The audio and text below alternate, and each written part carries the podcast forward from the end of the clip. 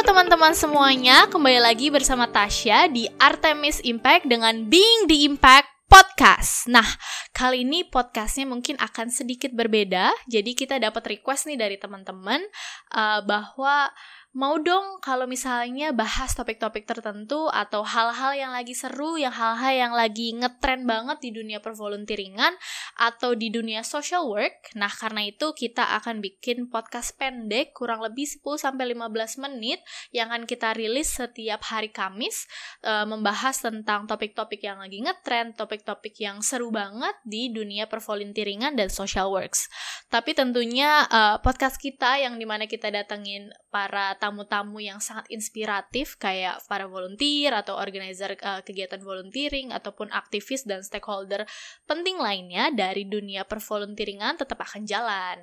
Dan podcast ini tentunya akan terus memotivasi kamu dan menginspirasi kamu untuk dunia pervolunteeringan, untuk dunia social work. Jadi kalau misalnya kamu lagi tertarik nih untuk ikut kegiatan volunteering, atau ikut kegiatan uh, sosial atau mungkin ada yang lagi memulai uh, komunitasnya atau movementnya atau memulai social enterprise sendiri atau mungkin ada yang cuman lagi pengen kepo-kepo aja soal hal-hal baru atau lagi bosen aja nih aku pengen belajar tentang hal-hal yang menarik podcast ini tentunya adalah tempat yang tepat banget buat kamu. Nah, yang akan kita bahas hari ini sebenarnya berangkat dari uh, salah satu pertanyaan besar yang banyak direnungkan banyak anak muda, banyak para wirausahawan, yaitu sebenarnya mungkin gak sih menciptakan uh, dampak sosial yang positif tapi juga bisa menghasilkan pendapatan.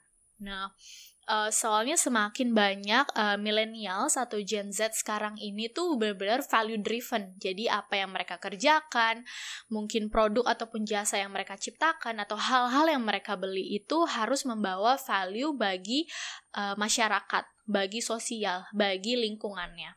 Nah, uh, jadi apa yang mereka bangun ini nggak nggak puas hanya cuma sekedar pencapaian ekonomi aja dan tapi kita nggak bisa memungkiri juga ya di sisi lain tentunya um, ya kita juga butuh pendapatan butuh uang untuk memenuhi kebutuhan dasar kita uh, memenuhi kebutuhan dasar mungkin untuk keluarga atau bahkan yang udah berkeluarga jadi um, dari hal ini sebenarnya semakin banyak orang yang mulai mengadopsi yang namanya social enterprise atau dalam bahasa Indonesianya perusahaan sosial ke dalam bisnis mereka.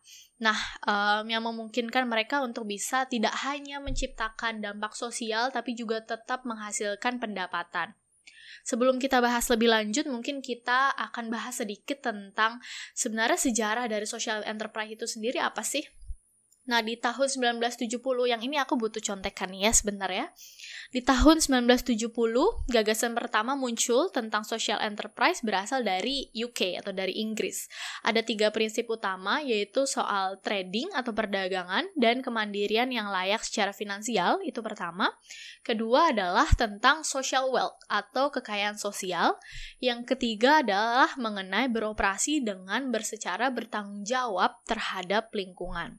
Nah, mungkin ini yang teman-teman pernah dengar kalian namanya triple bottom line. Kalau misalnya kalian tertarik untuk tahu lebih lanjut, bisa langsung cek di deskripsi podcast juga ya. Nah, uh, munculnya ide perusahaan sosial ini atau social enterprise itu berdasarkan dari dua kebutuhan utama saat itu.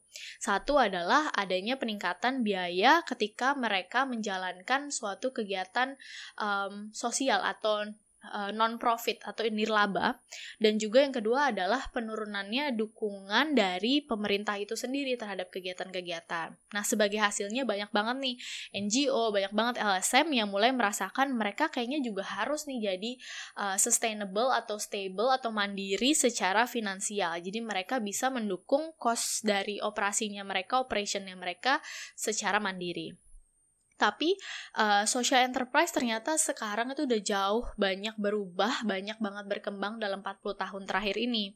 Ada begitu banyak lembaga yang mendefinisikannya dengan cara yang berbeda. Salah satu pemahaman paling luas tentang topik tersebut adalah social enterprise itu mengambil um, suatu masalah sosial atau uh, social pressing problem bisa tentang uh, kurangnya fasilitas kesehatan, tentang um, kualitas pendidikan atau berkurangnya marine life atau kehidupan di bawah laut dan menggunakan uh, pendekatan bisnis yang progresif sebagai hal untuk menjawab atau solusi dari permasalahan sosial ini. Nah, solusi bisnisnya bisa banyak banget, bisa berbeda-beda. Ada yang mungkin mereka uh, langsung membuat produk atau membuat service atau layanan yang bisa menjawab uh, atau memecahkan masalah-masalah ini. Salah satu contohnya seperti mereka uh, membuat terumbu karang buatan atau juga mereka bisa menggunakan pendekatan di mana uh, keuntungan yang mereka peroleh dari bisnis tradisional ini akan mereka gunakan untuk mendanai sekolah-sekolah misalnya untuk anak-anak yang kurang mampu atau membantu mengembangkan masyarakat supaya bisa jadi lebih stabil secara finansial. Nah, menurut Investopedia sendiri, social enterprise atau perusahaan sosial adalah sebuah ide bisnis yang menggabungkan antara konsep dasar berdagang, yaitu mencari keuntungan dengan kewajiban kita untuk membantu lingkungan sosial. Nah, di mana sebuah perusahaan bakal memaksimalkan pendapatannya, tapi juga sejalan dengan memaksimalkan manfaat yang mereka berikan kepada society atau kepada masyarakat. Nah, mungkin sekarang pada penasaran kali ya, kepo sebenarnya apa sih salah satu contoh social enterprise yang ada di Indonesia? Nah, yang paling famous nih kayaknya, mungkin bukan paling ya, salah satu yang paling terkenal di Indonesia adalah Duanyam. Jadi mereka ini uh, membantu ibu-ibu dan wanita di 15 desa di Flores untuk menghasilkan produk kerajinan anyaman dari daun lontar, tapi tetap dengan mempertahankan ciri khas dari tradisionalnya mereka. Dari liputan6.com kita mengutip bahwa hadirnya Duanyam ini berawal dari adanya masalah kesehatan hingga kematian ibu dan juga anak-anak di NTT yang tergolong cukup tinggi. Si Kak Ayuning Tias atau Kak Azalia Ayuning Tias yang merupakan foundernya menganggap bahwa lemahnya perekonomian masyarakat adalah salah satu penyebab permasalahan kesehatan ini. Oleh karena itu, duanya menawarkan solusi untuk isu kesehatan di NTT tersebut melalui produk kerajinan anyaman. Salah seorang pengrajin duanya mengatakan bahwa sebelumnya tuh mereka uh, jual hasil anyaman hanya ke pasar-pasar aja di luar pulau. Dan sistem penjualan mereka ini menyebabkan uh, pendapatan mereka tentunya kurang maksimal ya. Nah, sekarang ini dengan bantuan Duanyam, kini produk mereka itu bisa dijual online, bisa sebagian besar dipesan sama hotel-hotel dan bahkan dibawa ke pasar internasional. Keren banget nggak sih? Nah, prosesnya tapi nggak sesederhana, sesederhana itu ternyata. Jadi terutama di negara uh, seperti Indonesia ini karena di Indonesia tuh masih belum ada uh, hukum yang mengatur secara spesifik tentang si social enterprise ini atau perusahaan sosial. Jadi banyak dari uh, social enterprise mereka itu sekarang punya PT tapi juga punya legal entitas berupa foundation atau yayasan seperti salah satunya Duanyam juga. Nah, walaupun demikian, Indonesia telah melihat peningkatan dalam social enterprise sebesar 70% loh. Jadi sebenarnya semakin menjamur dan semakin banyak yang tertarik banget untuk menjalankan konsep atau struktur tersebut. Nah, kalau misalnya kamu adalah salah satu dari mereka yang mungkin lagi berusaha membangun atau mungkin lagi um, tertarik banget nih untuk memulai social enterprise kamu, ada beberapa tips nih yang bakal kita um, sharingkan dan juga beberapa challenge kali ya, atau kendala yang mungkin akan kamu hadapi ketika membangun social enterprise kamu sendiri. Nah, tips yang pertama nih adalah lakukan riset sebanyak mungkin tentunya untuk uh, tahu sebenarnya masalah sosial apa aja sih yang terjadi di lingkungan kamu, di komunitas kamu. Gak perlu jauh-jauh sampai ke Flores ataupun ke Papua, mungkin bisa dimulai dari tempat kamu tinggal, dimulai dari tempat kamu kerja, dimulai dari tempat kamu mungkin uh, bersekolah sekarang. Nah, dari situ kamu bisa mengartikulasikan sejelas mungkin sebenarnya masalahnya apa dan solusi apa yang pengen kamu bawa.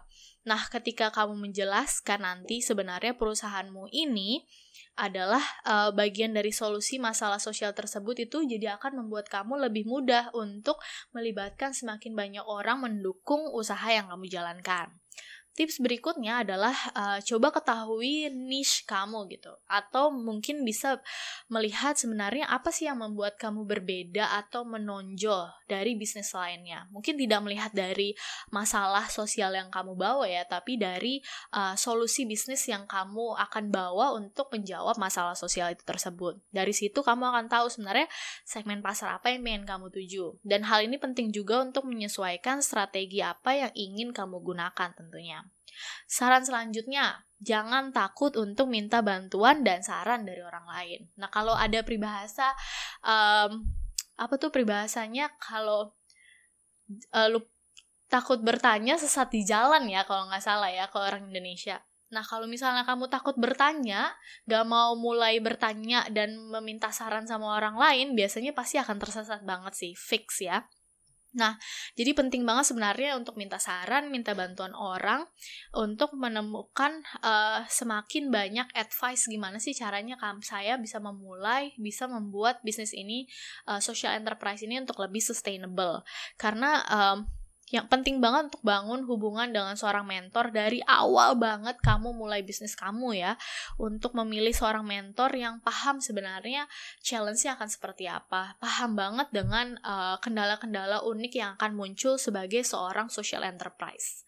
Nah yang berikutnya sebenarnya mungkin ada yang um, kurang setuju tapi kamu katanya nih tidak butuh sih sebenarnya investasi eksternal di awal bisnis kamu. Jadi untuk proving your um, ideas itu mungkin bisa setelahnya kamu bisa dapat uang. Jadi untuk mencari kali mencari uangnya. Nah setelah usahamu ini um, sudah mulai berkembang, mungkin kamu bisa mulai mencari investasi dari luar atau bahkan mulai mencari investasi dari orang-orang sekitar kamu sendiri ya dulu. Dan yang terakhir, tapi nggak kalah pentingnya, last but not least adalah pastikan kamu mengukur dampak yang akan dilakukan dalam social enterprise kamu. Ini penting banget ya, karena kamu mengatakan bahwa kamu berusaha menjawab sebuah masalah sosial. Jadi, pastikan kamu tahu sebenarnya input apa sih yang kamu masukkan dalam kegiatan kamu. Kegiatannya akan seperti apa? Output apa yang akan kamu ciptakan dari kegiatan tersebut. Kemudian outcome-nya akan seperti apa? Mungkin dengan jumlah orang yang terkena dampak dari apa yang kamu kerjakan atau mungkin uh, akan terjadi peningkatan dalam uh, kualitas hidupnya mereka. Dan juga um, prestasi yang telah kamu capai dengan cara yang mudah diakses gitu. Jadi itu luar biasa penting banget. Nah, selain itu yang tentunya menarik banget juga. Yang pasti kalian harus butuh tahu juga adalah sebenarnya challenge apa aja sih dalam membangun uh, sebuah social enterprise dari awal. Karena um, ya membangun social enterprise itu pastinya sulit membangun uh, enterprise sendiri atau bisnis sendiri udah tentunya banyak banget kendala di sana sini ya. Nah di sini akan ada beberapa mungkin tantangan-tantangan, gak semuanya uh, yang akan mungkin kamu hadapi ketika kamu membangun social enterprise. Nah pertama ada uh, sering dihadapi adalah terbatasnya experts di bidang social enterprise di Indonesia. Mungkin seperti tadi kita udah ceritain bahwa di Indonesia sendiri ini ini konsepnya cukup baru sebenarnya dan uh, belum ada legal entity-nya juga di Indonesia. Uh, des uh, maksudnya description-nya itu sendiri sebenarnya social enterprise itu apa itu belum ada satu yang rigid. Jadi uh, mungkin akan banyak orang yang akan sulit untuk kamu mintain pendapat yang mereka memang benar-benar datang dari social enterprise juga tapi tipsnya adalah jangan takut untuk menghubungi seseorang yang mungkin sudah pernah so membangun social enterprise-nya mereka sendiri. Coba banyak baca tentang mereka, banyak juga pergi ke event-event yang terkait dengan bidang social enterprise. Soalnya sekarang banyak banget nih ada uh, seminar, ada workshop, ada bootcamp bahkan untuk membantu kamu untuk belajar lebih jauh gimana sih caranya membangun social enterprise dan bagaimana caranya kamu bisa mengukur dampak yang kamu ciptakan.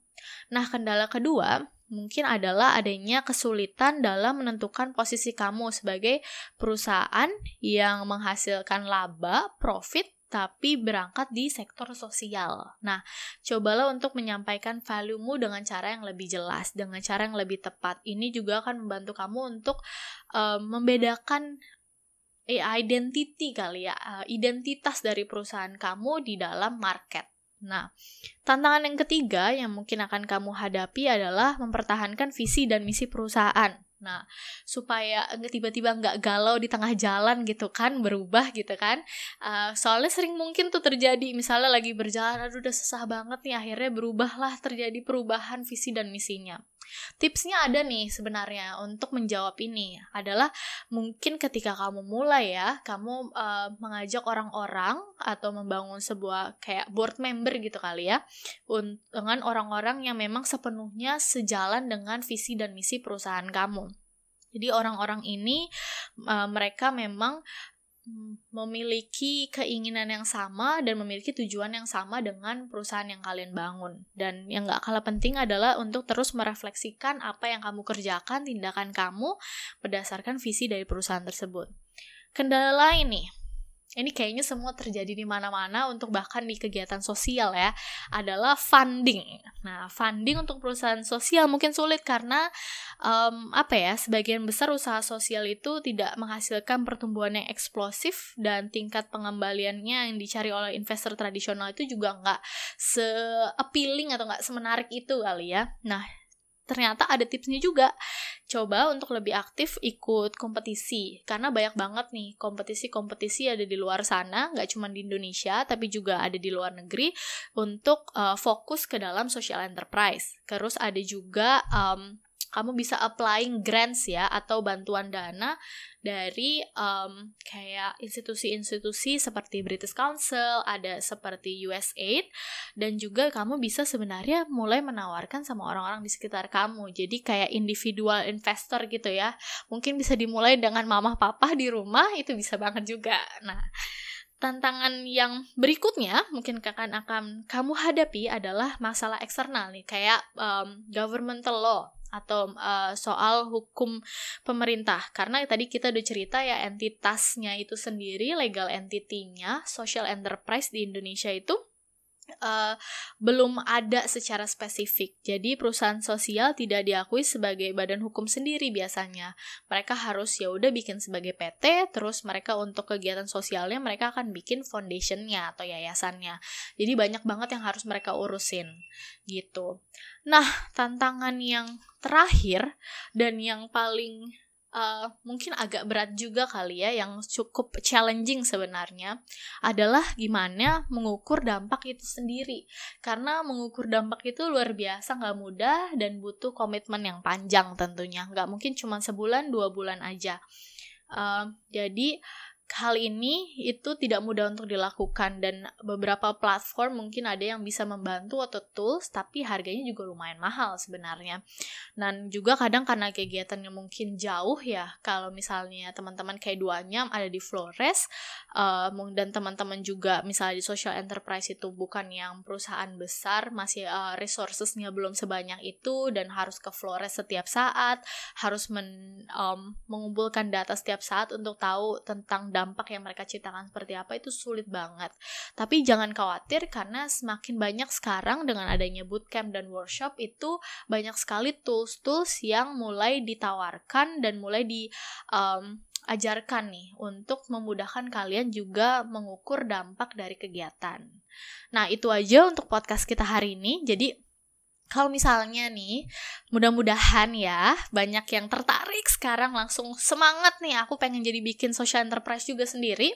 Bisa langsung cek juga di uh, Social Innovation Acceleration Program atau biasanya dikenal sebagai SIAP. Nah, kalian bisa belajar dari mereka karena si Siap ini sebenarnya adalah program yang fokus untuk membantu uh, wirausahawan, terutama social enterprise dengan ide dan solusi yang untuk menciptakan dampak positif bagi masyarakat dan mendorong perubahan melalui bisnis yang mereka bangun. Jadi di dalam si programnya ini basically uh, mereka akan kasih bimbingan kepada si para tim pengusahanya uh, terus bagaimana mereka untuk mengembangkan pribadinya, mengembangkan timnya, mengembangkan bisnisnya, sumber daya pengetahuannya, serta metodologi mereka untuk menilai dampak dan dukungan dari masyarakat supaya um, produk mereka ataupun jasa yang mereka bangun itu menjadi jauh lebih berkembang. Nah, selain itu kalian juga bisa banget cek British Council, bisa cek di website mereka banyak banget artikel ataupun riset yang mereka lakukan untuk membantu memberikan edukasi kepada banyak orang di Indonesia terutama mengenai social enterprise. Karena British Council ini basically kayak uh, udah leading institution lah untuk social uh, social enterprise di Indonesia gitu.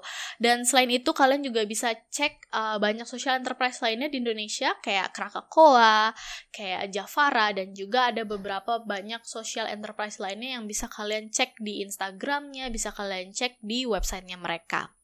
Atau yang paling penting juga bisa langsung tanya-tanya nih sama kita di Artemis Impact, langsung bisa follow uh, Instagram kami atau langsung DM juga, pasti langsung dijawab. di uh, Instagram at uh, Artemis underscore impact di Facebook juga di Artemis Impact, website kami di www.artemis.im dan bisa hubungi kami melalui email di kontak at artemis.im. Jadi bisa langsung kontak kami juga nih kalau punya pertanyaan lebih jauh atau seperti tadi aku bilang di awal bisa langsung request juga tentang topik-topik yang akan kita bawakan. Nah, itu aja dari Tasya hari ini di Being the Impact Podcast. Terus uh, bervolunteering ya, happy volunteering. And don't forget to be the impact.